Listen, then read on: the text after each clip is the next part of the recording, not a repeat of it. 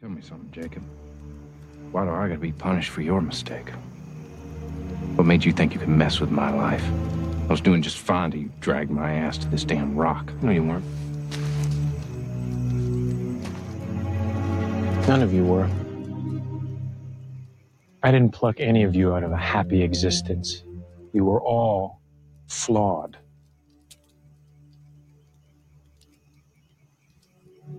I chose you because you were like me. You were all alone. You were all looking for something that you couldn't find out there. I chose you because you needed this place as much as it needed you. Why did you cross my name off of your wall? Because you became a mother. It was just a line of chalk in a cave. The job is yours if you want it, Kate.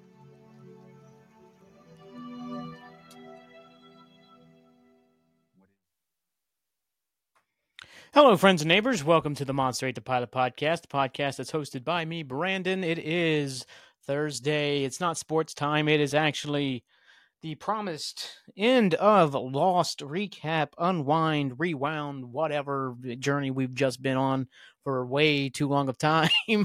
um, yeah, tonight we're going to go over Lost. We're going to go over just kind of the show in general. Just has everything uh, finishes up as I wrapped it up over this past weekend. Make sure you go back and check out the end um, the episode where I talk about the finale for an hour. I did not realize I was going to be talking about it for that long. Whatever, it happens. So I can ramble, man. My notes, I, I was going to write like a script thing out for this, but then I didn't because I got sidetracked because Brandon. And then um, basically, I'm like, well, at the same time, all I really need for most episodes is one line, and then I can go for an hour. So I've got two lines here. So we might be going for two hours. You never know. nah, nah, nah, nah. Uh, thanks to uh, ABC Studios there or whatever from YouTube. I pulled the uh, "What They Died For" speech um, from uh, what they died for the episode what they died for uh, from lost season six episode was that 16 yeah so yeah basically tonight we're going to go over just my overall thoughts on the show um, highs, lows, my least favorite characters, worst moments, best moments, all the great things. I'm going to go like basically top three of stuff. There's a few caveats with a couple of them because I think the number one spot on certain things is way too obvious. So I give you four, and obviously number one is this. So yeah, I mean it's going to be a great show. Just make sure you like, share, subscribe, support anywhere podcasts are available. You can find Monster Ate the Pilot. Um, you can watch the video on Spotify if you're so inclined to. Um, I will be back next Thursday with Sports Talk. I'll be back Sunday or Monday. I'm sorry. Man, I'm making that mistake again. Come back Monday with the regular episode where I got to figure out what the hell do I do for content now. Like, Lost was like a 45 minute chunk of every episode. what the heck am I going to be doing now? I will figure it out. It's going to be a great time. So make sure you're uh, ready to go. Um, just I guess for sports uh, update, if you really are here just for that, uh, Liverpool won the day. Move on to the Carabao Cup final against Chelsea.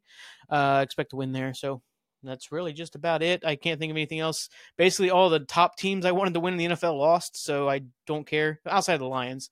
Uh, if the Lions win, then I'm in again. But you know, if it ends up being like the 49ers and whoever comes out of the AFC, I won't give a shit. so, oh man, anyways, where should we get started? I think I'm gonna go like basically we're just gonna go straight into this. We're gonna go with the worst stuff, um, and then we'll go into the best stuff, and then I'll just talk about the show in general.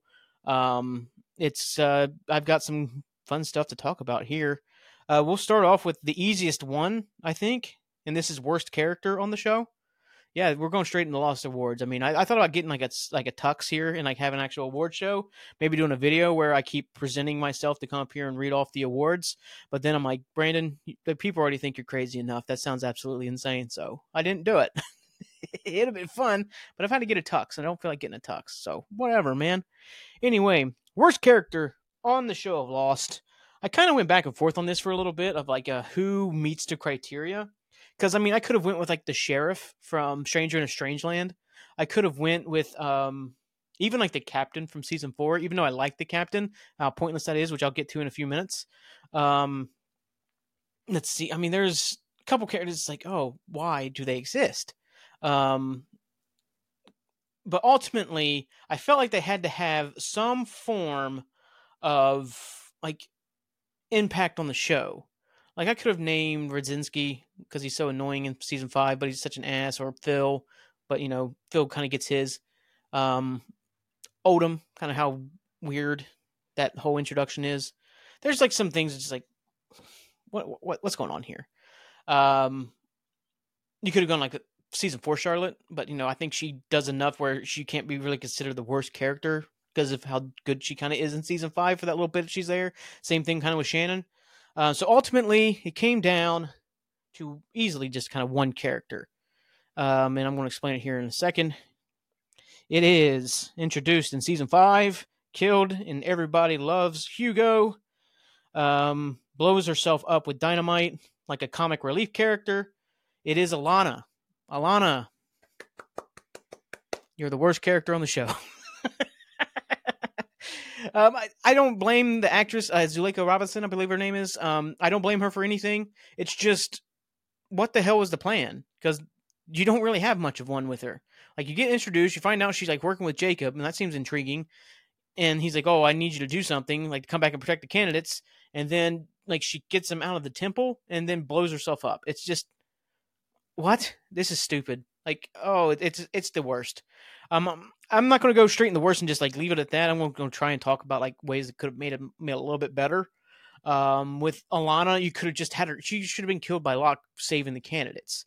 Like in uh the candidate, like the episode where they blow up the sub, she could have died on the dock defending them, like basically saying, "No, get in the sub and go." And then you know Locke kills her on that. She could have died a little bit heroically. No, she dies like Arzt, who Arzt was a comic relief character. She blows herself up with dynamite like a dum dum. Like the fact that Jacob hand selected her to be a dum dum is just ridiculous. I mean, it leads to a decent line from Ben talking about, you know, the island was done with her. May imagine what the island's going to do to us when it's done with us. You know, it leads to something decent there, but like the show would not be different at all if Lana didn't exist. Like at all. It would not be different. Like you could have just kind of swapped some characters out. You could have made Sun the badass who goes and saves everybody from the temple, trying to find uh, uh Jin. It would have been better than what we got with Sun the last couple seasons, but you know, you could have easily done that. You could have got rid of Ilana and just made it Sun, and it would have been much better storyline. so, uh, yeah, like so, Ilana has to be the worst character on the show, just because she does have an importance thing. There's like Caesar, who's a red herring, and so he serves his purpose properly. Um, like I said, the sheriff is awful, but you know, I kind of want to wipe that memory from my exi- uh, that episode from my existence. So, uh, episode, what the hell? I want to wipe that episode's memory from my existence. There we go. Thumbs up. It's Wednesday night. We're having a great time. Yeah. So, Ilana, congratulations. You win your only award for your work on Lost. oh man.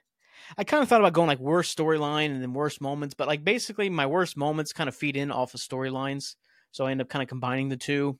I do have like the biggest what the hell moments of this like shocking moments and also then best moments where I just think like these moments are just so great. And then you had the ones that are kind of like more like the shocking cliffhanger type stuff. Um, I've got worst episodes, best episodes. I got best character. Um, so we're going to go next into the worst moments of the show. These are storylines and stuff like that I don't like, or just moments that happen that I think lead to nothing or lead to just kind of stupidity or just like bad thing, like just kind of like oh sloppy stuff. Um, some honorable mentions here is Sayid's character in season five and six, how horribly underutilized he is, and how just no real plan of what they're trying to do with him. Like obviously season five, like I said, I talked about it numerous times in the past few weeks. If you've been listening about Sayid, about how he's just not, he they just didn't do anything with him. He just had his big moment, and then he would be off doing nothing else. And then like rewatching it this time, I kind of noticed that that was kind of what they did with Sayid throughout the show. I think I complained back in like season two after Shannon's death, like he has his confrontation with Ana Lucia then after that, he's like just digging holes for a little bit, and then he goes and tries to find Henry Gale. yeah, so it's like four or five episodes where he does nothing except like dig a hole. it's like God. Um, but no, it's just he yeah, he causes the mess of the shooting Ben thing. That's just a storyline disaster, which um, I'm actually going to talk about in a second. And then um, season six in both things, because even with season six, the Flash sideways. Like I have my complaints about it. I have more complaints since the show ended. Even thinking about it more over the past couple days. Like, what's the point of some of it? Like, what's the point of Jin and Sun not being married? Is it so her dad can try to kill him? In the Flash sideways that actually doesn't exist. Like, I don't know. it's just what what was the point of them not being married? Of just like, oh, cool, this weird, interesting thing happened where they're not married. The island somehow got them married. It's like, oh, interesting. But then it's like, oh, but this is not real, so who cares? so I don't know. That's yeah. It's like he, season six, like he does the heel turn, then I don't feel nothing, then he turns good again. It's not good. They don't give me much to work with. Um, the flash sideways, they give him even less to work with. Like he, you know, he kills Keamy and all them, then he gets arrested, then he watches Hurley do stuff, and then he meets Shannon and he gets awoken, which I, I still have a lot of issues with the fact that Shannon was his awakening. it's so stupid. Another one would be one of the more famous ones from Lost where quite a like where some people really dropped off the show, which was uh, season three, like the first six episodes, which is called the Hydra arc, when Jack, uh, Sawyer, and Kate are on Hydra Island with the others. Um, it was just kind of boring and just kind of like, ugh. and it really, really leaned into the love triangle so much that I didn't like at all. like I didn't care about. I'm like, I don't care. Like especially as much as they used it there. Like they were using it so they leaned on it so heavily. It's like, man, there's so much other stuff we could be focusing on. Um it's just uh it's it's not it's not great. It's not horrible. It's not like the worst thing in the world, especially with some of the stuff we end up getting in some of the show in, in certain areas.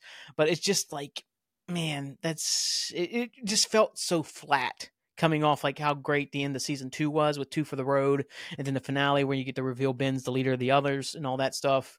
Like, um, and then the Desmond stuff. You really wanted to get into the mythology at that point, and they just really went into melodr- melodrama. And you know, and they introduce Juliet, and you kind of get that spark between her and Jack. So like, oh, is this love triangle become a freaking love square? And it did, and it was lame, and I hated it. But whatever, you know. Another honorable mention: we had the Temple storyline. You know, building it up for six seasons to give us five episodes there, and it not and it being just causing way more questions than any answers. Like it just added more layers of mystery to a show that didn't have the time to add more layers. Um, Dogen is really good. I love John Hawkes, but Lennon sucks. Like he could have been in the worst character conversation because he's completely pointless. Like you have Dogen there as a leader. Why is and he can speak English. Why is Lennon there to translate? Like you didn't have to give the whole "I don't like how English feels on my tongue" thing. It's like who cares? I don't have time for this. Like you know, this is season six. We don't have time for this.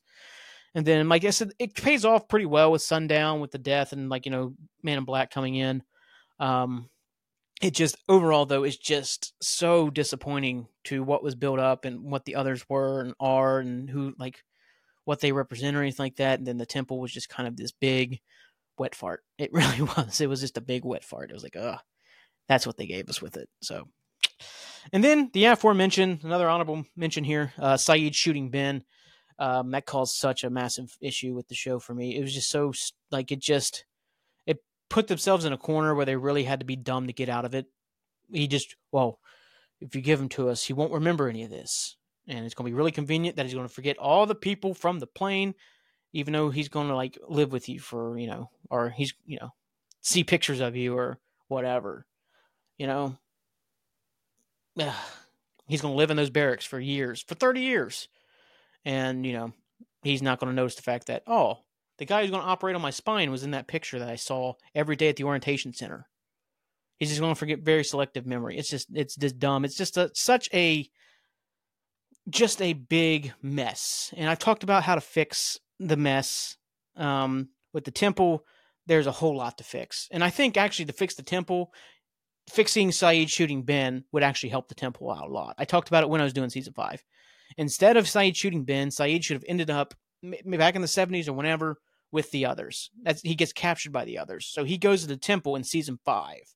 And then we could have got more into Dogen or Lennon or whoever would have been the character of that time and you could have really delved into what the others are and what they're like trying to accomplish or what's their purpose on the island. And then you don't have the mess of shooting Ben. You could have done something else with Ben getting shot. Um, somebody, not even somebody else, like not even somebody we know, but like maybe it's just an accident or something like that. Like maybe that could have been something. not sure why I'm trying to sit down.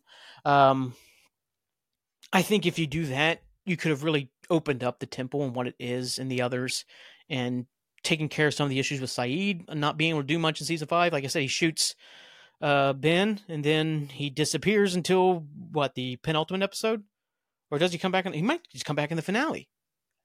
No, he comes back in Follow the Leader, which is the penultimate episode. So, like, I think that's the way to fix both those things right there. Uh, is not having Sayid shoot Ben and having him just be captured by the others, and then, you know, it just worked from that way. Like, it, I think that could fix both of those things. Uh, the Hydra arc, um, just I don't even know where to fix the Hydra arc. It's just, it's. it's just like don't be so damn melodramatic. Focus on Locke and Desmond and what's going on over there. Desmond's running around naked. For the love of God, focus on that. Focus on the naked man. but without further ado, we're going to go to the top three worst moments. I couldn't really rank the three worst characters. That's why there's only one worst character because I just I'm really trying to think like worst. I mean, I guess I named like three, but I don't know. Just nothing felt right putting them against Ilana. but my top three worst moments at number three from season four, the storyline of "Don't Trust the Captain." Oh my God, was this stupid? This was bad because I talked about it then. Like, what was the point of it? Because all the captain did was help. All he did, like we had like three or four episodes of them like getting notes saying "Don't trust the captain," or people like "Don't trust the captain," And then we introduce him, and he's super helpful. He gives him all the info he can. He tries to help him. He tries to get him off the boat when Keamy's going crazy. Like he's constantly helping them out.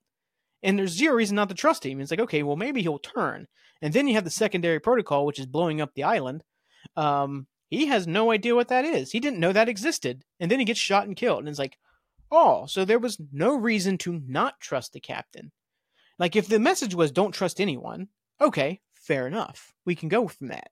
But the fact that they spe- uh, specified don't trust the captain is so weird when there was zero reason from what they did for the rest of the season to not trust him. He seemed very trustworthy. I'd have loved to go on a cruise ship with that guy if he was my captain. He seemed like a great guy, great accent, wonderful guy. You know? it's just, I don't know. You didn't give him, me any reason to not trust him. He seemed like a great, likable dude. Uh, to fix that, I don't know. Part of the problem with season four is just the writer strike and the short season. Uh, maybe they had like a much more grand plan of what was going on. And I'm not sure what was done before the writer strike and what was done after the writer strike. So I can't like really go too harsh, like harshly into how it was presented. It's just you could have probably rewrote some of this and worked it out, or just I don't know whether they introduced something new. It's like, oh well, that makes this whole part of the first season, the part of the season, irrelevant. So I don't know. I don't know, that's number three for sure. Number two is one that's completely out of the show's hands. Um, it was down to the actor. This is Echo's death. The death of Echo is number two worst moment on the show. Um, Echo was full of potential and promise into what the mythology is, and a great duality with Rock. Um, rock.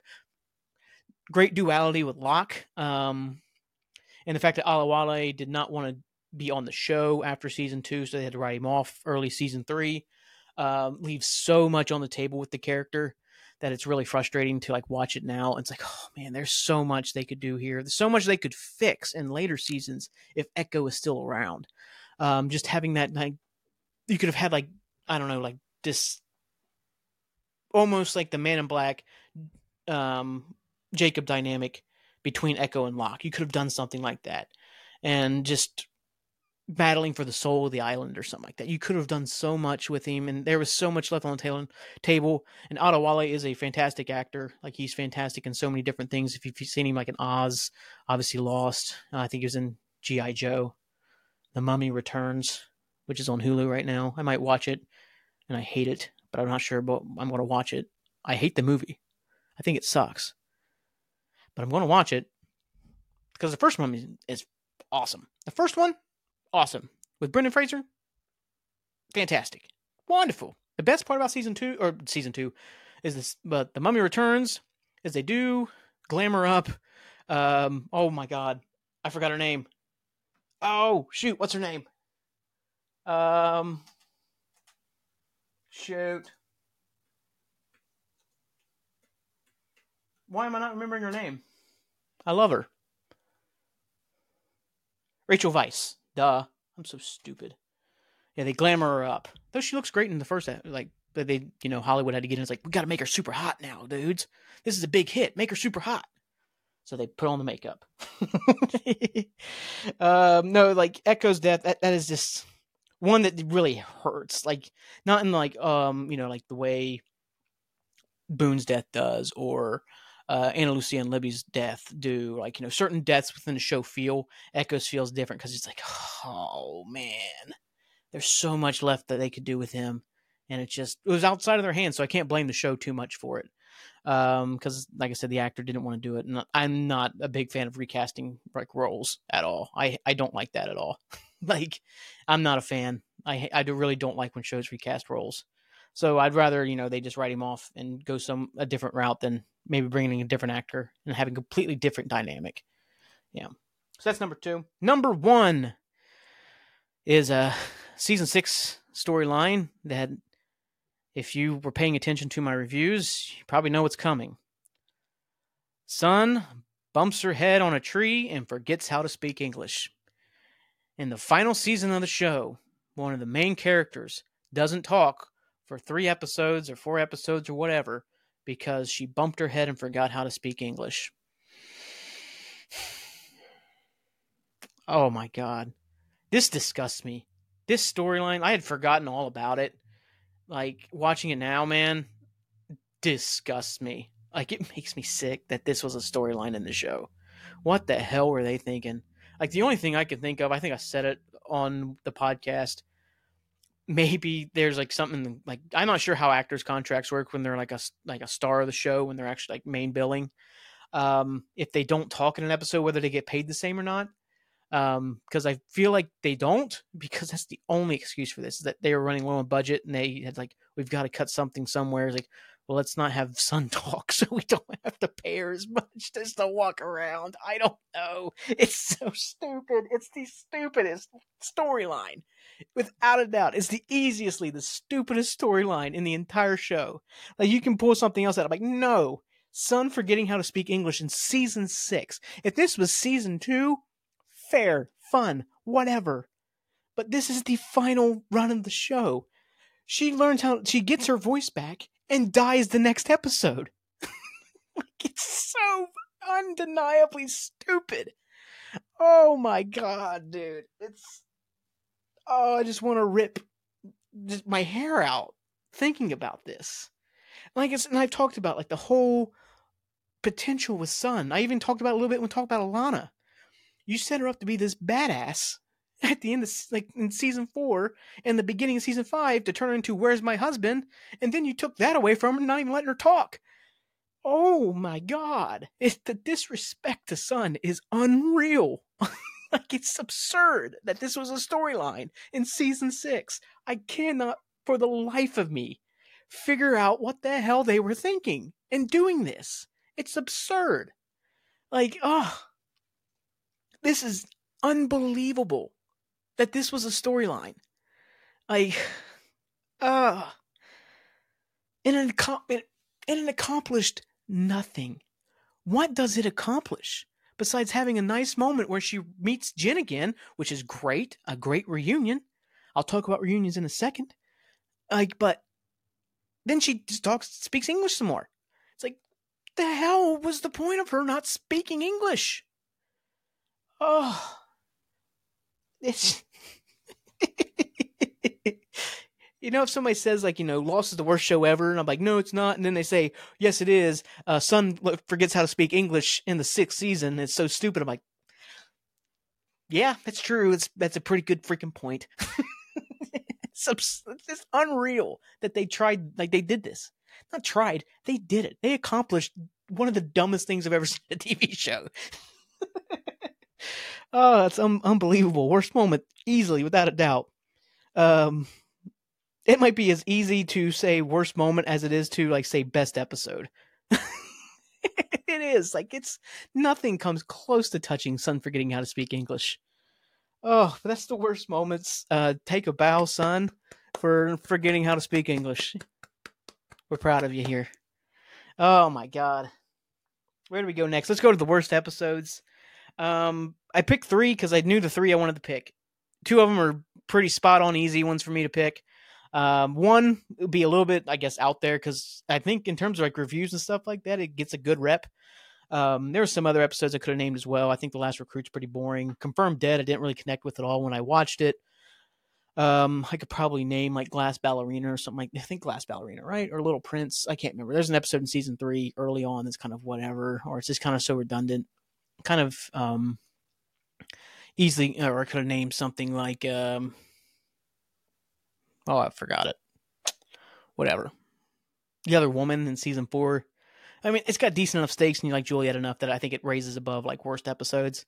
Um, nah, or could have maybe like you could have done expose. I know a lot of people love to throw expose on top of like worst episode lists because it's like Nikki and Paulo.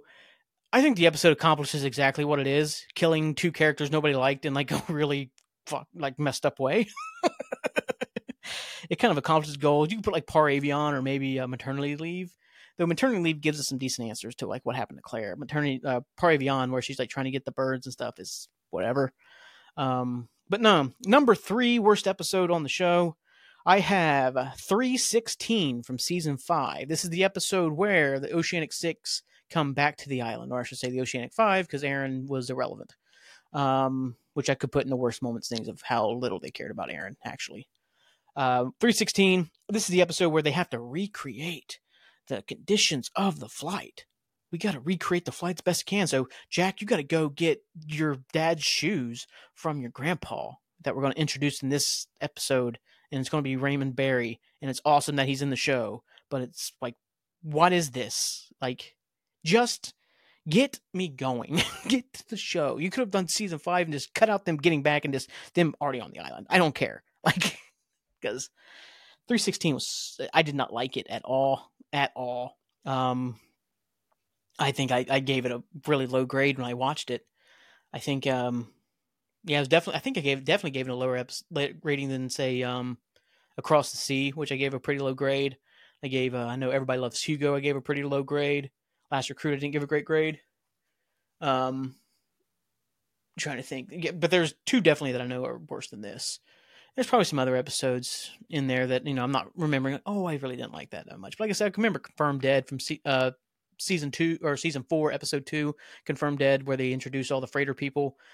I never can. I just could not connect with it when I watched. it. I'm like, I just I tried like a couple times. I'm like, no, I need to sit here and watch it. I just could not get with it. Yeah. So yeah, 316 was not good. And like I said, it was just so muddy. It was a mess of an episode of them. We got to go figure out, we got to recreate the conditions. I'm like, why? What's the point? And then they all just show up, and then you get to find out how, like, some of them showed up, which is whatever. It's, it's just, I don't know. It just doesn't work for me. I just thought it was just a mess and stupid and just kind of like, we're off on a side adventure. Just get to the point. This is one of those times where you get impatient with the show because the show does take its time. I've talked about that at length, especially those first three seasons. They take its time, and you're usually okay with it. But this is at a point where I'm like, just get on with it, get on with it, and get going. And they were just like, nope, we got to, you know, Jack's going to go get shoes from his grandpa. It's like, oh, I don't care. I like I said, I love Raymond Barry, but I don't care. oh, so that's the third worst episode of Lost for me. Number two is a season two episode. It is Fire and Water. It is the Charlie episode where he wants to baptize Aaron. It's the Charlie is a creepoid episode. this episode sucks. It's bad. It's stupidly bad. Um, like I said, they could have made it better in a couple different ways. One, if they would have, you know, gone somewhere with the Aaron storyline, you could make Fire and Water better on a rewatch or a little bit more you could appreciate. There's other issues in the episode, like you know, it's like hey, get it. Charlie's a freaking drug addict in the flashbacks. Um, and then like then on the on island stuff, he's just kind of being such a creep. He's just so creepy with Claire and like the overprotectiveness and stuff like that. Like that's like the timeline stuff. It's like you've known this girl for like 40 days at this point. Back off. like it's like my thing with Shannon and Sayid. You knew her for like, I don't know, you dated her for 10 days and she's the most important thing of your entire life. Okay, weirdo, you know? But yeah, it's just like he's overly protective, overly creepy, and they just don't go anywhere with it. it ends up being like all of his issues in that, like, you know, we need to baptize Aaron, we need to save Aaron, you know, because these things are coming. He's seeing these visions. And, you know, it's like, okay, if they go somewhere with that, this could be better on rewatch. But they don't go anywhere with it, and all that stuff's unfounded. So Charlie's just a crazy person. Like it's just a bad episode. Now, if this would have launched a Harold Lauder style like storyline where Charlie really goes off the deep end and like maybe completely isolates himself from camp and starts causing problems for the camp because he just lost his mind, then this could be much better on rewatch because you get to see uh, uh, like Charlie lose it. They never would have done it on network television, but it would have been something to explore, maybe like in a graphic novel form, or if it's an HBO show or something like that. You can look at that though. HBO only does like eight or ten episode seasons, so it doesn't. They will never do it at this level. Um, yeah, it's just they don't. There's no good follow up with it, so it makes all of it feel like ugh. And then they just get back together, and it's not a problem. It's like whatever. it's a bad episode. That's one I put way down there in terms of rankings. Um, I probably like a D minus for Fire and Water. And then like you know the Locke kind of like the the whole point of like Locke kind of swooping in because like Locke does not look good. He looks it does really seem like obviously you're playing in like you're from Charlie's perspective that Locke's trying to swoop in on Claire, but it also really looks like he's also trying to like I don't know. It's just get out of here. It's stupid. It's just a bad episode of television. But it's not as bad as number one. Number one, which is also one of the easiest calls of these awards, and a big, big, big round of applause for the season three episode Stranger in a Strange Land. This is the episode about Jack's tattoos. And it sucks. it's the so it's the worst episode of Lost by a mile. It's the worst. Oh my god. I think if you, if you go back and listen to my review of it way back in the day on the podcast, I think you hear me punch the table twice while describing this episode because it's so horrible. It is the by far the worst episode. You have Juliet being branded. Never hear about it again. You have the sheriff who's coming in to, you know, throw out her verdict never seen again. Um, you have Cindy and the kids showing up. Remember, hey, remember how they're alive, and remember how they'll pop back up in season six? Like, hey, they're alive, and then you'll never see them again. Yeah, there's that. You have go like the only good thing is Jack saying, if you have something to go watch, Cindy, go watch it. That's the only good part of the episode. You have Sawyer trying to coach Carl through a you know teenage breakup, and it's ugh, it's the melodramatic stuff like the Hydra arc, but it's outside the Hydra arc. Like it's ugh, this episode. Oh, it is. If you're watching Lost and say you like, well, is there episodes I can skip? There's so many episodes. You can skip Strange in a Strange Land, and you won't miss a thing. You won't miss a freaking thing. Like all you'll be like, oh, they got off Hydra Island. It won't even matter. You won't even matter because you know they're leaving Hydra Island before this episode. You know, and you get the whole thing, the Bai Ling stuff off island, where Jack wants to get these tattoos and he keeps wanting to push farther. Then he gets her to give him the tattoos, and everybody hates him, and beats him up. Eh, he walks among us, but he is not one of us. That's the whole linchpin of the episode. Is that quote from the stupid sheriff? And it's like, I don't care. I don't care. I don't care. it's so it's another hair out episode. It is the worst. I hate it. Um, that is one I would easily give an F. That's an F without a doubt. it's an F of an episode. And it's also the episode where they was like, we gotta we gotta figure out when we're ending this show. I think the writers were like, yeah, we gotta figure this out. We gotta end this show. We can't keep doing these. yeah, so easily the worst episode of Stranger in Strange Land. Take a freaking bow. You've earned it, Jesus. Let's see. Do I have any more worse? I don't. I think we're going to get into. We're done with negative talk. We're done with the negative side of Lost. We're going to talk about the positive sides. And guess what? There's a whole lot more positive stuff to talk about than there is like negative stuff to talk about. I didn't rank characters like one, two, three, four, anything like that. Um, I just gave just like kind of the worst character. I'm like, I'll just give him one best character. The best character on the show is Tom Friendly, without a doubt. I thought about doing like side characters, like best side characters, like Cheech or Tom Friendly, like these like you know uh, characters that I really liked that would just kind of pop in here and there. But no, truly the best character of Lost is the main character of Lost. It's Jack. This is Jack's show. This is Jack's like party. This is like the whole show just revolves around and works for Jack. Jack's the only character who comes through every single bad thing unscathed. He's the only one that consistently delivers each week or each episode, each time we do a flashback outside of Stranger in Strangeland. Each time we go with him, it's always a usually a very good or profound episode or just a good profound storyline that he's working with. Like uh, he's just kind of the heart of he's not the heart of the show. Hurley's the heart of the show, but he's definitely kind of he's definitely the thing that holds everything together. And you see that obviously with the season six, it was easily his show at that point. You know, his he's the only character who didn't have issues in season six. Like him and maybe Kate. Maybe Kate didn't really have issues in season six. I can think of all the time I had. She does all right, but I mean, I mean, she kills Locke, so I mean, even after she gets shot, and she accomplishes her goal getting Claire. But you know, I th- I think Jack though is one that definitely by the end of season six still comes out stronger after the end of the season. Almost everybody else comes off a little bit weaker. Like Sawyer kind of comes off a little bit weaker. He also kind of in and out, and like you know, he's all about you know screw Jack, and then he doesn't care because he accidentally kills Sayid, Jin, and Sun. But yeah, it's whatever. Yeah, Jack's easily the best character. He's the like I said, he's the linchpin of the show.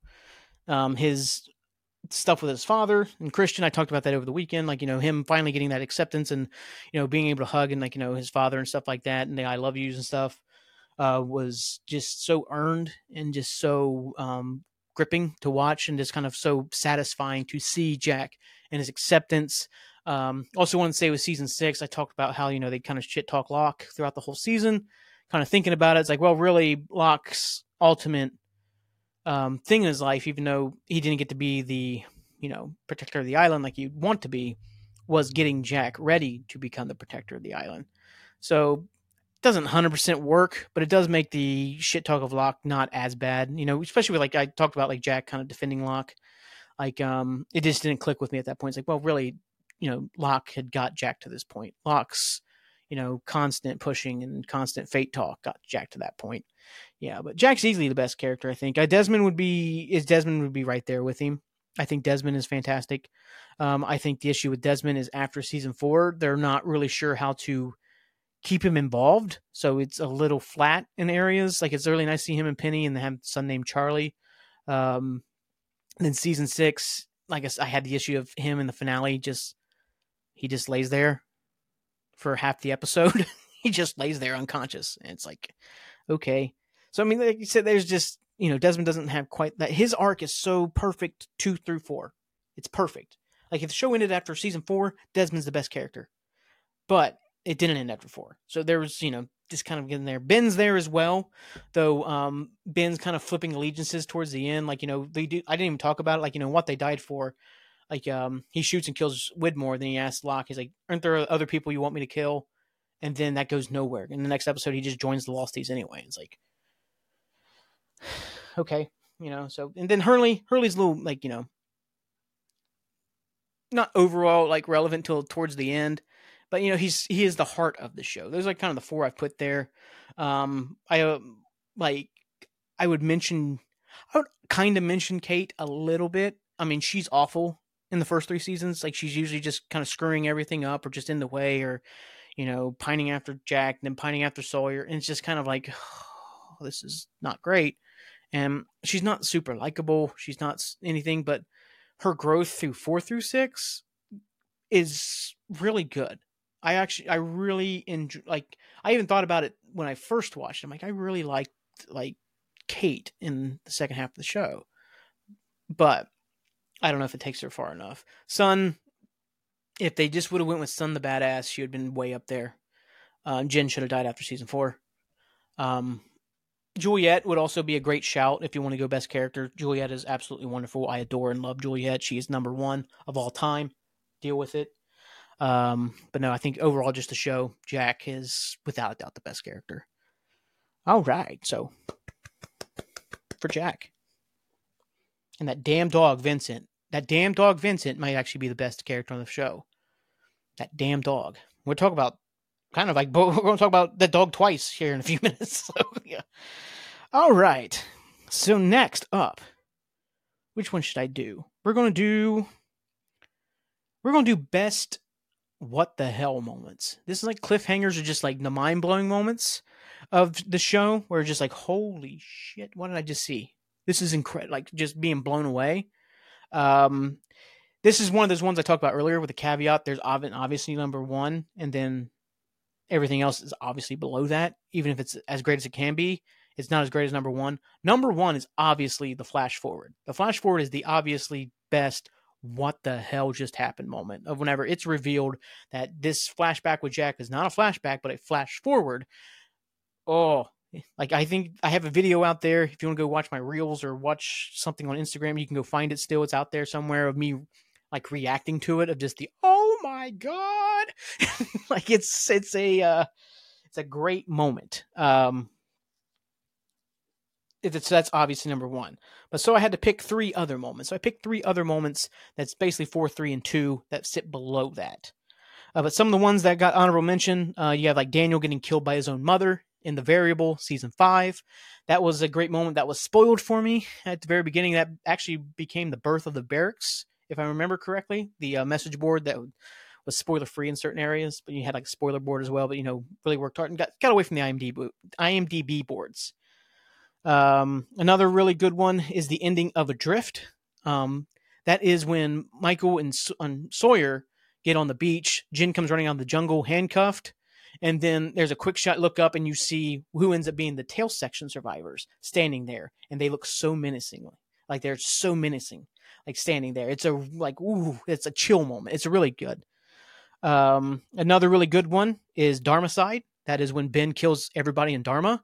It is a incredibly dark moment for a network television show just to have a straight up genocide shown on television because that's what it was. It was a straight up genocide. He kills dozens of people like with gas and they all die and they have blood on their face and stuff like that. Like I, that's the other thing was cool was like rewatching it um when Mikhail gets thrown through the the uh sonic fence the blood squirting out of his ears. I'm like geez that is graphic for network television. Especially 2000, not even like 2006, 2007. So it's like, that's not something you'd really see in 2006, 2007. Now it's like, yeah, they probably chop heads off because they don't care. Because, like, you know, it's like anything to get viewers. Um, another good one, a couple hatch related ones. Desmond in the hatch when it's revealed that Desmond's in the hatch after you'd seen him in the flashback with Jack. That was a pretty like, oh crap moment. That's like, that's awesome. And then the other one's numbers on the hatch, which is in the numbers season one when like Hurley's been talking about the numbers all episode, and then it goes to the hatch and it shows the numbers etched into the side of the hatch. Like it's uh it's pretty good. Um let's see. Yeah, I think I got all of them except for one more. Then we'll get into the actual list.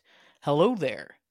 The ending of Raised by Another in season one, when um, Ethan, when it's Claire and Charlie, they get hello there and they look up, it's Ethan. That's when they find that's intercutting with Hurley's like, there's one person who wasn't on the manifest. He wasn't on the plane. And it cuts to Ethan standing there, and you realize Ethan was already on the island. He's one of these others. And it's like, oh, what a freaking moment that is. That was like the toughest one of all these like kind of ranking things. That was the toughest one to leave off here. That was such a tough one to leave off because that is such a fantastic moment of just what the hell. I can't wait for next week. Yeah. But no, but number three here of these rankings is uh, one. I I can't remember how I felt when I originally watched it. Whether because I think it's kind of obvious when they show up what's about to happen, but I think it's just done so well. Like uh, you got the music, you got the celebration. It's the end of Exodus for Michael, Sawyer, Jin, and Walt, it's when they fire the flare and the, the boat comes up on them and shines the light and they start celebrating like they're saved. And then you have MC Gainey, that professional bad guy. We're gonna have to take the boy. Like and you just feel that complete flip of like they're not saved. These are people from the island. Like, oh, it's such a great moment. Then they blow up the ship. You have the shootout, and you got blown off the ship. Uh, then Michael screaming Walt like into the night, like, oh man. This is a fantastic moment. Just that we're gonna have to take the boy. Like, oh, it's it's yeah, it's a little bit better than Hello there, I think. You know, because like the whole episode with Exodus, you know, they're building up that the others want Aaron, the others want Aaron, the others want Aaron, and it turns out no, they don't want Aaron, they want Walt. Which I could have done worse moments of like Walt never really getting back into the show. I can, you know, it's a whole different thing. maybe Malcolm Jamal Kelley didn't want to be a part of the show. Who knows? I don't know anything. So that's number three. We're gonna have to take the boy. Number two season two, um, one of the hardest moments to watch on rewatch. It is two for the road. It's uh, it's when Michael says he'll kill because like Ana Lucia wants to kill Ben, and Michael's like, "I'll do it." You know, they took my boy. I'll do it. And he gets the gun, and then he, sh- you know, he says, "I'm sorry," and he shoots Ana Lucia and kills her.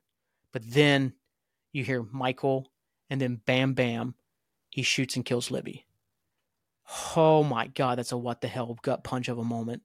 Like that was that's one I watched. I don't know if what it was in the audio when we uh when I watched it back, whether I talked about it or not, but it it really sat with me for like that week uh, after watching it. Like it sat with me. Just that moment is just like you feel so freaking bad for Hurley because he forgot the damn blankets, which leads to the you know sorry I forgot the blankets in the next episode, which just crushes you.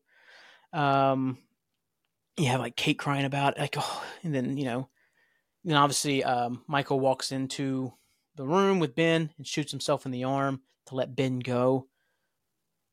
It's yeah, number two, what the hell moment. It's just oh, it's fantastic moment. Like it just gut wrenching and just heartbreaking, and it's just a fantastic moment of television. But number one behind, obviously, we have to go back, is episode four of season one, Walkabout. It's the end. We've seen John Locke doing crazy stuff on the island, you know, throwing knives everywhere, maybe getting confronted by the monster, maybe not, killing boars. It shows him in an office and, or at this office in Sydney to go on a walkabout. And they said, Well, you didn't tell us about your condition. And he's like, You know, then you get the don't tell me what I can't do and then it shows John Locke wheel out from behind the desk in a wheelchair. And you realize John Locke was paralyzed the entire episode and is now not paralyzed on the island. Whoa, especially so early in the show. That was such a hook back then. Like I remember watching it and like there's another one on here. It's like, you know, guys, where are we from like uh season uh from pilot part two. I didn't have written down here, I just remembered it right now. But that was a great hook. But the ending of Walkabout, the don't tell me what I can't do, and then realizing John Locke was in a wheelchair and was paralyzed before he got to the island, and now he's able to walk, was such an holy shit moment. It was incredible moment of television of just, I've got to, I, I, I cannot wait to find out more about what this show is. I cannot wait to keep moving forward with this show. like it was just such a fantastic moment. Like, oh man, it gives me chills thinking about it. It's just such a great thing that happened in the show. Don't tell me what I can't do, and just coming out with that wheelchair. And then watching him back and realizing that the way everything's set up is like, yeah, he's obviously paralyzed in this episode. That's always the great one when you go back and like they never like outwardly show it, but you can just tell like the mannerisms and stuff, how they shoot him, how he lays in the bed or something like that. And he's like, yeah, he would be a paralyzed person like that. Like, oh, it's just such a mm, mm, mm, mm, mm. fantastic moment. So, to don't tell me what I can't do, John Locke walkabout the best what the hell moment in Lost outside of the flash forward. now we go to the kind of flip side of this, just best moments, just the best moments of the show. Uh, these aren't the what the hell moments. These are just like really either gut wrenching, heart wrenching, just beautiful moments in the show that just like were really good or just really well done. Um, come with the honor, honorable mentions here is the "What They Died For" speech, which I love, uh, which I actually played at the very beginning of the episode. I I really love that speech. The line on the chalk, it's just a line of chalk in a cave. Like it's, I love that little quip so much. Like job's yours if you want it. Like of just, you know, saying exactly what we all knew is that you know they needed the island as much as the island needed them. It's a great moment. Another one is Jack's death because that damn dog you know, Jack's death on the island is pretty great. You know, his sacrifice, him wandering. It's a little kind of on the nose that he goes right back to the place where he started and closes his eye, but it works. And that damn dog running up, that damn freaking dog. it's so beautiful. I love it. I want to cry. Um, another really good one is the end of season three, not Penny's boat. The end of Charlie, the death of Charlie. Why didn't Charlie swim out the window? I don't know. Maybe he realized he was going to be more of a uh, issue because Desmond wanted to keep saving his life repeatedly, and they didn't have time for that anymore. I don't know. But he writes not Penny's boat. He puts it on there. Desmond understands, and then you see Charlie cross himself as he drowns. It's a really great moment. Um, another one. This is a I, you can name so many different moments. Just name a reunion.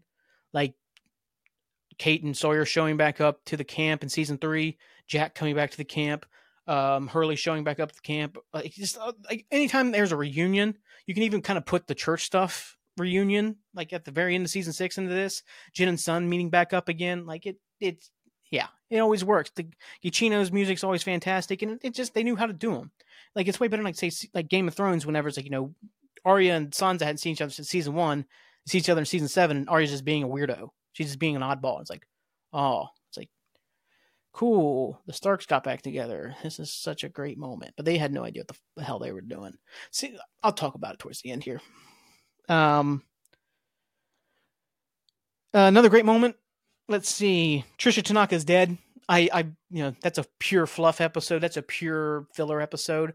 But them starting that damn van as they're riding towards the rocks, fantastic. Such a fun episode. Just a fun moment to be a, bar, a part of and the whole episode is just goofy. You know, shut up, redneck man, like Hurley says to Sawyer. Touche. Like uh, it's just a fun episode of television, and I absolutely love it. And the Trish Tanaka ending is great. Um, all the moments of Ben and Alex after her death, even though I've talked about how weird it is that we're like really uh, sympathizing with the kidnapper. it just works. Like, man, like even I didn't talk about it in what they died for, but there's a moment where Miles kind of gets like kind of in that he can hear like dead people or whatever type thing. And he's like, what is it? And like, uh, Richard's like, it's Alex. I came back here and buried her. And Ben's like, thank you, Richard. And just kind of walks off. Like, you know, he carries that mistake with him so well. And I, I just think all the interactions they would have, like in the flash sideways, even like the moment leading up to when she turns, kind of turns on him a little bit in the temple, underneath the temple and um, Dead is Dead, season five, is really well done. Like I said, it, it's really good somehow that they made the creepy uh, kidnapper very, very sympathetic in losing the person he kidnapped. um, then I got like Richard's absolution in Ab Aeterno. That's a fantastic moment. Like it's you know his wife basically saying like you know it's not your fault that I died. Like that one sin that he had carrying with him at all time in his life like you know at all times and he couldn't find the absolution for it and she gets him that. She absolves him of the sin and oh it's a great moment and just like you know especially because they do it like you know in spanish and stuff like that it's just chef's kiss. Um and then two other great ones here. Hurley mentioning the hold steady in season two that's a wonderful moment of mentioning the hold steady. What a band. What a band. What a cool guy hurley is for listening to him and then the second one, I cannot believe I didn't mention this while talking about Ab Aeterno. Um, so in the conversation between Jacob and Richard, at one point Jacob's uh, Richard's like, "None of this is real. This is hell." And Jacob gets mad and grabs him and takes him and starts dunking him into the ocean. It's like, it's like, do you think you're real now? Do you think this is hell? Do you think you're real? And keeps doing that. I completely forgot about how you know how Mark Pellegrino was in the Big Lebowski, and you introduced him dunking the dude's head into a toilet repeatedly. There's the uh, cut up audio of somebody taking the the Big Lebowski, you know, where's the money at Lebowski, and like putting it over Jacob dunking Richard into the water. I completely forgot to mention like how awesome that was. what a Lebowski reference. Yeah. but no, we're gonna have our number our three best moments, like just great moments of Lost. Um, number three, we have the birth and death in season one in uh, Do No Harm. This is when Boone dies, but Aaron is born. It's a great moment of like that duality of happiness and sadness of like you know like life and death. Um, I think that's when they first play that piano motif as well, which I know how to play life and death. Um, which is like carries moments to every single song Giacchino does for the show. Um, it's just fantastic. Like the intercuts, and then like you know everybody kind of celebrating with Claire with the baby, then seeing Shannon sitting over Boone's body and breaking down. It's such a great moment of just television. It's just a fantastic little duality thing there they got going on, and like it really culminates everything because you knew somebody was going to have to die eventually. And then you knew eventually Claire was going to have to have that baby, and the way they mixed them and like just intercutting, you know, Jack ready to, you know, chop the leg off, and Boone basically tell him, "No, like I'm done. Like you know, you can't save me just let me go. And then Kate stepping up and delivering Aaron. Um, obviously we have Charlie getting so nervous over there, and Jin, you know, just kind of like you know, sit back, buddy, sit back. You don't have to go in there. you know, there's some really good moments there. It's it's a great part of the show is the birth and the birth of Aaron and the death of Boone, like simultaneously. Number two, I I think I said what the toughest one earlier was the hello there. No, this was the toughest one. What's the best moment of Lost? it was tough. It was really tough to decide which one was better. And I think I gave number one it because I don't consider finales part of my best episodes because they're just, you know, for some reason I just don't. I'm like, yeah, I don't want to count finales to my best episodes because they're the culmination of stuff. So it's like, you know, it's almost like a little bit unfair to put a finale in that because it's such a culmination of everything you've been working towards. So I think it's far more impressive when I got mid season episode is fantastic. I don't know. I just came up with that right now on the spot. Number two is Christmas 2004. This is from The Constant, and this is when Desmond calls Penny on Christmas 2004. And she picks up that damn phone and, and he just says, Penny? And just oh, oh baby, oh, I got like I feel tears coming on just thinking about it.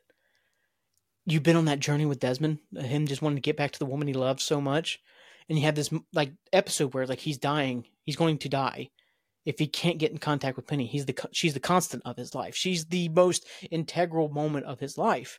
Unlike Shannon to Sayid, she actually is the most integral thing to his life.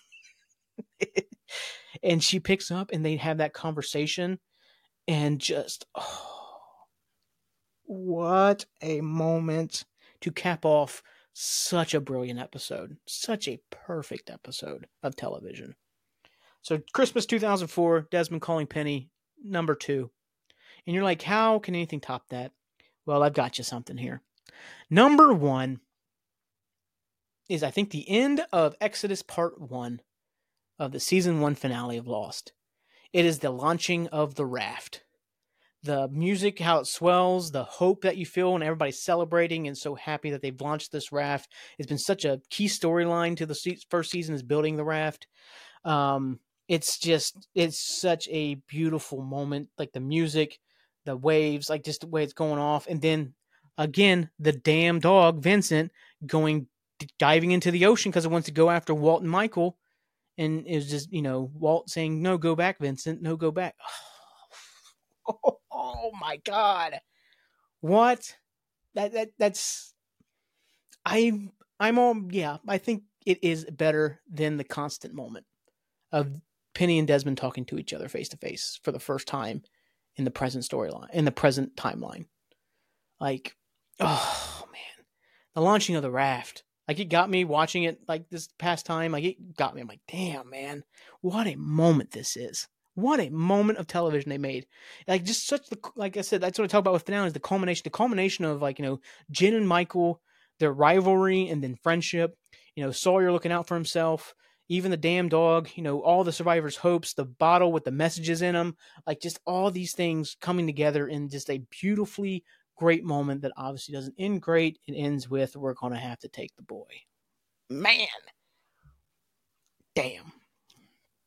So, to Exodus Part 1 for the finale with the uh, launching of the raft. Big, big round of applause for that one.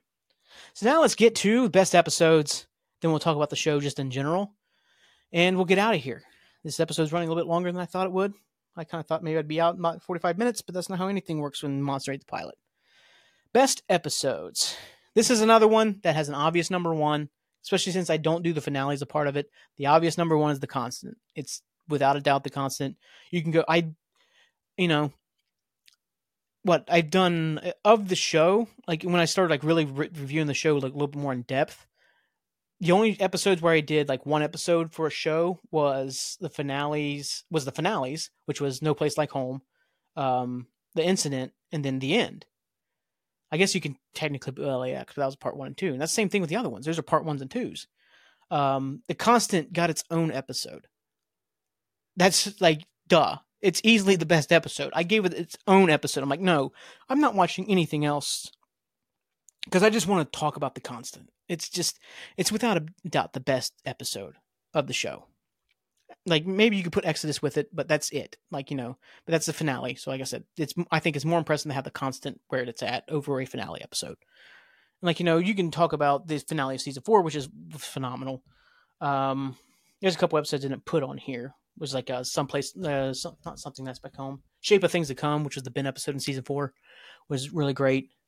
Um, some other ones I have here. I got all the best cowboys have daddy issues in season one. That's the episode where Charlie's hung from the tree and Jack just won't quit. Um, that's also like really. Um, I'm trying to think of everything that was. I can't even remember the side flash sideways. Not, sideways. The flashbacks at the time now. I'm supposed to have them all up. Um, but that's like you know such a great moment of him just not quitting and not being able to let go and working out with saving like Charlie, and then obviously the big fight with him and Ethan, and him just kind of losing it you know, because he he puts all the pressure on himself to protect everybody, and he's failed in this moment because you know he didn't believe Claire, and now Claire is gone, and it's like, oh, it's it's, it's a fantastic episode. Another really great one, season two, other forty eight days. That is the uh, Tailies episode where they go in the flashback of all the Tailies and what they've been doing, and like it's a great duality because we've seen like our like you know the main survivors that we've saw in first season they, they built a golf course. They start talking about you know building showers. They built a raft. They've done all these things and nothing overly bad's happened to them i mean there's a couple incidents with ethan that was bad but then you watch what happens to the tailies and you're like oh my god they've been through the ringer. Like they've like people have been like nabbed from them left and right. They've been like left to fend for themselves like really harshly and they've been like hiding from everything because they've been through hell. And it's, it's just so great and you get obviously the Ana Lucia stuff with Goodwin. You get the stuff with Echo. I mean, it's just it's fantastic stuff. Uh, great episode. Another great episode from season two is 23rd Psalm. That's the uh, Echo episode. That's when they introduced like the whole drug trafficker uh, turned priest. Um, I think it's a great episode. Um, like I said, it just it hurt. It gets hurt with the fact that Echo's not around long enough. Um, another one to mention is Two for the Road for the honorable mentions. I already mentioned Two for the Road. That's the death of Ana Lucia. That's the death of uh, Libby. It's um, such a great episode. Ab Aeterno, which I talked about in season six, which is the Richard episode, you know, the absolution, just it all works. It works as such a standalone episode. Like you, I could probably show like Ab Aeterno to somebody who's never watched Lost, and they would probably get enough out of it to really enjoy it. Um, let's see. There'd be other ones. I mean, you can do like The Brig or Man from Tallahassee. You can do. um Trying to think off top of my head. God, there's so much season one you could have done. Even like White Rabbit would have been a decent mention. Um, Walkabout, you can even say Walkabout. You can even do Deus Ex Machina. Um, whatever. Let's get into the three. Let's get into the three that are behind the constant. Number three is a season three episode focusing on Ben is the man behind the curtain. What a wonderfully dark episode. I already talked about the big moment where they you know, commits Dharma side. he kills everybody from Dharma. But it's also great just like really getting into Ben's mind of like never being accepted by his father, you know, basically being blamed for the death of his mother, finding his acceptance kind of on the island, but not in the way he wants because it's like he wants the island to accept him, which obviously leads to most of Ben's arc. And it keeps telling him to wait and keeps telling him to wait, keeps telling him to wait. And then, you know, has him do such a horrible thing. And there's a whole closing of, of Horace's eyes and stuff like that. Just fantastic. Um, Number two, also from season three, is a Desmond episode, is Flashes Before Your Eyes. It's where Desmond starts seeing the flashes. Um, you have him and Hurley and Charlie getting drunk, and he's having all the flashes back and stuff like that, and just how he wanting to change it, but he can't. And he goes, you know, because he breaks up with Penny because he doesn't think he can change the past, but then he realizes he thinks he can, and then he goes back and ends up, you know, he ends up getting hit with the cricket bat and gets brought back to present day reality, and he just wants to go back, and you know, he's so angry and just he had the chance to change his whole life, and he let it slip through his fingers, and it's like, oh, and it basically happens to him twice that way because he let it happen for real, know, whenever he broke up with Penny. Then he happened the second time where he wanted to take it all back and he couldn't because of just some random thing happening. And it's like, oh, you feel so bad for him. And then that's the ending where he tells Charlie, you know, no matter what I go, what I'm, no matter what I'm going to do, you're going to die, Charlie. And really good stuff. That's, that's a fantastic episode. That's like one because I think the next episode is Strangers in a Strange Land, and thank God Flashes is there because I would have really lost my mind during Strangers in a Strange Land. and number one, outside of the constant, I struggled with this one. I struggled with trying to pick out which one. I didn't want to do. I didn't think. I mean, you know, be kind of weird to put uh, flashes and the constant as number the two best episodes outside of the finales. I started thinking, and I've already mentioned this episode quite a bit. This is Do No Harm from season one. It's the death of Boone. It's Jack, you know, trying to fix people when he can't and just doing everything he can and just like working himself to death. And, you know, it's Sun coming through and being his nurse. It's uh, the birth of Aaron. It's everything. It's such a great moment of season one, a great episode of season one. And it's one of those that kind of really cinches everything for Jack, of Jack trying to let go a little bit. And, like, you know, it's it's a unbelievable episode. That's you know, there's quite a, almost everything I named there's a a plus stuff. like it really is. Like early Lost is phenomenal. So big round of applause for Do No Harm. Like I said, the big moment there being the birth and death of Aaron and Boone, respectively.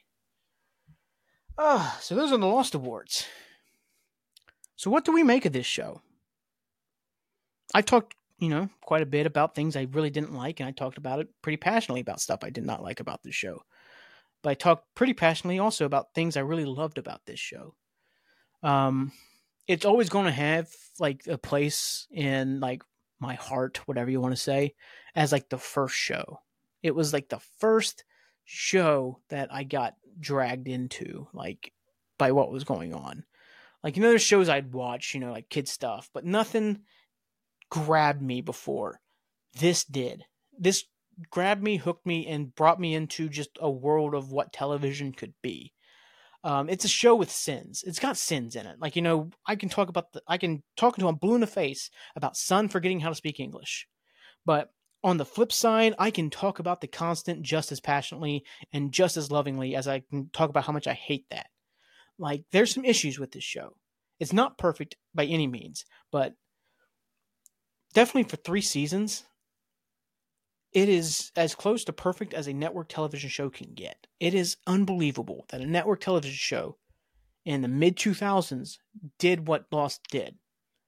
Like, even, like, you know, I talk about the first three seasons as if they're gospel, because they kind of are. Season four, I know I had my issues with season four, mostly just because the jarring um, pace of it is fantastic. And that finale is unbelievable how great that finale is. Um, that it's also a great season. It's just there's there's flaws. Season five, I think, is much more flawed. I think it's there's just a lot of issues where they just start running into time travel issues, and that could be fixed if they really wanted to go back and like rework the show. Like I said, I always said like if they wanted to redo Lost, don't redo it as a show. Redo it as like a graphic novel. Redo it as a like a regular novel. Do something like that where you can completely control your narrative because TV, maybe you get another Echo, and it's another person who does Echo who's like, "Yeah, I don't want to be here anymore," and gets out of the show, and then you're like, "Well, damn it, we're right back in the same problems." um, it's a show with issues, but in terms of what it's accomplished as a network television show in the mid 2000s, like it, I think it deserves a place in terms of like the great television you talk about. Like I can understand like you say, well, Breaking Bad's better, or Mad Men's better, or The Wire. The Wire's definitely better, but those shows had different advantages. They didn't have to deal with 23, 24 episode seasons. They didn't have to keep people hooked for 20 some weeks. They kept people hooked for 10, 13 weeks. Um, and like then like you talk about like Sopranos or like The Wire, they also had the advantage of being HBO, so they could be a little bit more realistic. You know, you can't have in Lost, you can't have, you know, Locke and Jack get into an argument and part of my French here, I think this would be the first F word. You can't have Jack say, go fuck yourself. Because it's ABC. You can't have that happen. You can do that on The Wire. You can do that on Sopranos. No problem. Six Feet Under, shows like that. You could do that type of language. You couldn't do that on Lost. So you're a little bit pigeonholed in what you can do, like in terms of the writing. So you, you have to like kind of have that moment where people will say crap say instead of shit, you know, because people don't say crap when they're grown ups. Oh crap, nobody does that, you know. Um, so what it accomplished is just f- fascinating, and like the easiest like show to kind of I think a lot of people put up against this Game of Thrones because they're both cultural phenomenons for their time. Um, I loved Game of Thrones for four seasons. Then I hated it for season five, and season six turned into just popcorn filler nonsense. And season seven was popcorn filler nonsense that sucked. And season eight, the two episodes or three episodes I watched was like, oh wow, somehow it's even worse than season seven. I'd put every single season of Lost ahead of seasons five, six, and seven from Game of Thrones. I don't think it ever gets like it gets a rap of like, oh, worst final seasons as Lost. Not even close. Like not even close. Like I think it's the far superior in those three seasons of Game of Thrones. Um, like I said, I don't want to pick on Game of Thrones. I just feel like it's the easiest one to compare it to because of the cultural impact both shows end up having. Um, I mean, Game of Thrones for an HBO show was mind blowing how many people were watching. Then they turned into a soccer mom show. But whatever, I can maybe I'll rewatch Game of Thrones and scream my head off for like however long it'd be be a long time because it's like season six is good. um, no, it's just this show always had that special place for being the first show ever. I, have talked about like the barracks a little bit. The barracks was like this message board I was a part of. That was a based on Lost and us just watching Lost and talk about it weekly. And eventually that came into let's talk about other shows. Let's talk about these movies. Let's talk about this music. Let's talk about what's going on in the world. You know, it became a nice little community to be a part of. And eventually, you know, as the show ended and people started fading away, you know, it no longer exists. But it's awesome that every once in a while I'll see something from one of them doing something in life, whether it's uh, Corn Chunk playing guitar uh, at you know playing shows and wherever he lives. I don't want to say where he lives. I don't want to put that out there. Um, seeing, uh, I think it was Jinov, like you know, still posting. St- I think he's in England now. Um, posting like some of the music stuff. He's not like kind of the what's he do? It's like broadcasting type stuff. Um, or anytime I post um, Lost related things on my Twitter, usually Finn Ninja will like it. You know, seeing what other people are doing. I bet um, Lopan is flipping out right now that the Bills lost over the weekend. Don't worry, man. I kind of am too because I'm so sick of the Chiefs, brother. then getting to see Steve celebrate the Lions actually being successful. Like this is it's cool to kind of have these like random people in life that you know maybe I don't talk to at all anymore, but I do get to see what they're doing because you know because of Lost, all because of this TV show. It's just it's such a fascinating bit of television. It's such a fascinating kind of idea. It's it's people in isolation, people having to deal with problems that they wouldn't be able to deal with in real life because real life would get in the way.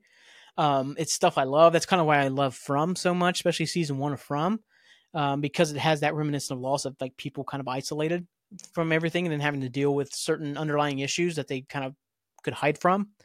Um, I love that stuff. So I mean, you have to like. I wish there was something like it now. Like From's the closest thing, but From's not even close. Like it's 10 episodes and it's frustrating that it's 10 episodes. It really like how many characters they got it should be like 13 14 episodes like at least. Um but you can't get that stuff done now. And now everything you watch that is like 20 episodes a season 25 is just hey this person got murdered this week. And then the next week's like hey this other person got murdered this week. Let's solve it by the end of this episode. And it's not for me i don't like it at all or it's just you know it's laugh track comedy which i hate so it's you know, there's nothing like it. they tried. I mean, they tried with Flash Forward, um, which failed in a very entertaining way. It failed. it failed horribly in such an entertaining way. You know, got more holes in a kitchen sponge because I was loaded. Okay. uh, they tried with the event. They tried with the crossing. Uh, they try they've tried a lot of different shows that kind of try to capture the lost like that vacuum that or that kind of empty space lost is left. Um, they're still trying. I don't know if they've really ever. I guess some people like La Brea because it keeps getting them suggested to me. I don't know. That seemed very campy and bad, but maybe it's a fun show. You know, because that's the things like Lost wasn't campy and bad. It was very well done, especially those early seasons. Like what hooked you in there it was like these characters are really interesting. This concept is really interesting. The like stuff they're doing is interesting. It's not like, oh wow, that's goofy. it's like no, it's like even if it was kind of goofy, you didn't realize it was goofy because it was like done in such a great way. Um I don't know, man. This will always be like my favorite show. I know it's not the best show of all time. It's not the best show of all time. Like I said, The Wire is the best show I've ever watched. It is incredible. I finally got around to watching that. It just blows my mind that it took me that long. But this will always be my favorite show, you know? You know, like it's like music stuff. Like I love Radiohead, but I know I would much prefer to listen to like Dua Lipa, though she's not nearly as good as Radiohead because she's fun. you know what I mean?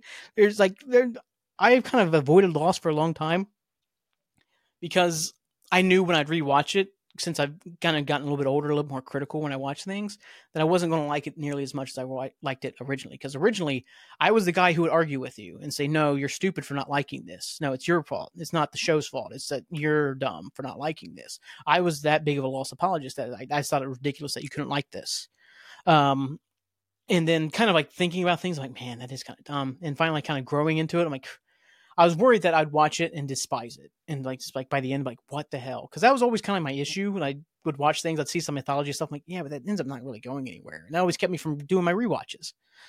Um, and I felt I would have the exact opposite because I know Jake when he watched it originally when it was on, he didn't like like season six at all. He actually he hated it. He did not like like Lost by the end of it. He's like it was bad and now he watches it now. He's like, actually, it's you know, it's it's not it's not bad. It's like it's it's actually pretty serviceable. It's actually pretty commendable what they've accomplished. I'm like, exactly. But I finally rewatched it now, and I kind of I guess we've kind of met in that same area, but now from different angles. He came from hating it. I came from absolutely adoring and loving every single second of it. To yeah, there's definitely flaws. Like the fact that I didn't hate Sayid not or not. I'm sorry, as Sun forgetting how to speak English originally just blows my mind. Like I don't remember I don't remember it. I don't remember hating it. I should have hated it so much. It's beyond stupid. it's one of the worst things I've ever seen in a TV show. um, but yeah, like uh, yeah, it's just this show always had that special place of just being that first show and always being like my favorite show. Like nothing's ever going to capture that magic, you know, that the first time magic. You know, it's like when you share your first kiss. You know, you always have that girl in the back of your mind, or that guy in the back of your mind, or that person in the back of your mind. You know, you always have that there. You're like, oh man, nothing ever like really lives up to your first time crush. You know, I think mine's a drug addict now. Know how to pick them. I hope they get better if they are. Uh, I really do. Um, yeah, but I think, I think this is it. I think this is the end of Lost for us. Like I'll watch it and stuff like that, but I don't think I'll ever do another in-depth rewatch of it. Or if I do, this podcast has went on for a long time and I'm running out of ideas. Which is possible. I mean, you know. Or maybe I'll just restart it this weekend and I'll just do another rewatch and we'll just continue to do Lost forever. no, I'm not gonna do that. I'm not gonna do it. I couldn't do it. Oh man uh, yeah, so I think this is it. This is, you know, you can let go now. I think I can let go a little bit of the fear of watching Lost, of like and being unbelievably disappointed or something like that. There's disappointment there. There's things that will bother me. There's things that I'll think about randomly, like, why did they do that? Why couldn't they just do this? You know, and they won't be able to, or unless they bring it back. And there's always every few years you hear like, oh, they might be redoing Lost, and it's like, oh God, don't do it, don't do it, don't do it. Just let it be. If it is, make it an alternate show, like a show that has similar themes or seems like it takes place in the similar universe or something like that. Don't make it just a remake. You know, don't make it about people on the island and eventually it's got a smoke monster. It's like, don't do it. Russia did that already. I want to watch that. I want to watch the Russia version of Lost. Maybe we'll do that as a review. the Russia version of Lost. That'll be fun. Um, yeah, just make it. If you're going to do something, make it. You know, make it a little bit. Di- make it take place in the same universe, but just a little different. Like maybe they're crashing on a plane in the mountains or something like that, or make it land of the Lost and they're on top of a plateau. Challenger. You know. I don't know. So we can let go. I think this is it. You can let go now we can go to the church. We can all, um, you know, see the ones we love, the one that meant the most to us, and um, we can let that bright white light kind of bathe over us now because Lost is over. This is it, and um, I want to thank everybody who's been with me on this journey. I know it's probably frustrating because sometimes like I'd listen back and I'm, I'm I'm a mess trying to like recap episodes because I didn't take great notes or I'm reading two different things and they're contradicting or I'm trying to also review on the fly. Um, and I know it took way too long because there was spaces where I forgot to do it or, you know, it's like that's the thing is like I go back and see certain like listen to certain things, just always checking things, and I'm like, oh man, I didn't really do much of anything on this one. It's like, oh, I watched eight episodes of Lost this week, and some of them were good and some of them were all right. And it's like now I just do like half hour reviews. uh, it makes me like, oh, I should go back and redo these. I'm like, no, no, not, not anytime soon. But yeah, other than that, like I said, thank you so much for going on this wild ride with me. This is the first time I've watched a show since like 2011. You know, what ended in 2010. I think I rewatched the whole thing in 2011, and then um, I tried to do what I did here, where I sat down and just watched the episodes, and I just never could really get going. And there was a time where I got like middle season two or maybe into season three, and then kind of just fell off. And like this is like the podcast helped me keep staying on that. So thank you for going on this ride with me. I got to figure out what to do for content now, so it's gonna be fun. We're gonna be seeing a lot of spaghetti getting thrown at the wall, a lot of shit going thrown at the wall, and seeing what sticks. Man, it's gonna be a crazy time. It's gonna be a great time for Monster to Pilot. So if you like what you've heard, you spread the good word. Anywhere podcasts are available, you can find Monster Ate the Pilot. You can watch the video on Spotify if you feel like it. If you um want to support the show, you can. I guess. I don't know. If you want me to quit my job and do this full time, give me money, I guess. uh, check out my uh, appearances on Tuesday nights, Stars, Stripes, and Anfield nights on the LFC transfer room, as it became a pretty routine thing. Um, make sure you got the notification bell or whatever. I don't know. I keep thinking about maybe doing live streams of the podcast, but then I don't. So whatever. But this has been it. This has been it from me to you to everybody who worked on this beautiful, beautiful show that was also a beautiful mess at times. Uh, thank you. Thank you so much for creating this and giving me an hour and 21 minutes of content to talk about one show and all these different things about it. Um, I cannot be. I'm I'm really happy that I did this, like this whole show. Like I'm keep wanting to go on a little bit more. Um, I'm really happy that I got to do all this, like because I've been wanting to do it for a while. Now I'm getting to do it was it was a lot of fun. So like I said, thank you for like being a part of it. It's been a great time. If you watched along, awesome. Like if you watched along and want to talk about it, come. Like just let me know. You can come on the show. We can talk about the show. Like I don't care. It'll be great. Like that's the only time you'll hear me talk about Lost. if like somebody comes on to talk about it with me. Like it'll be fun. But yeah, other than that, I'm out of here. Um, it's getting later than I anticipated. So let's peace out and uh, you know, 10 4 Daddy O. Let's get the hell on out of here.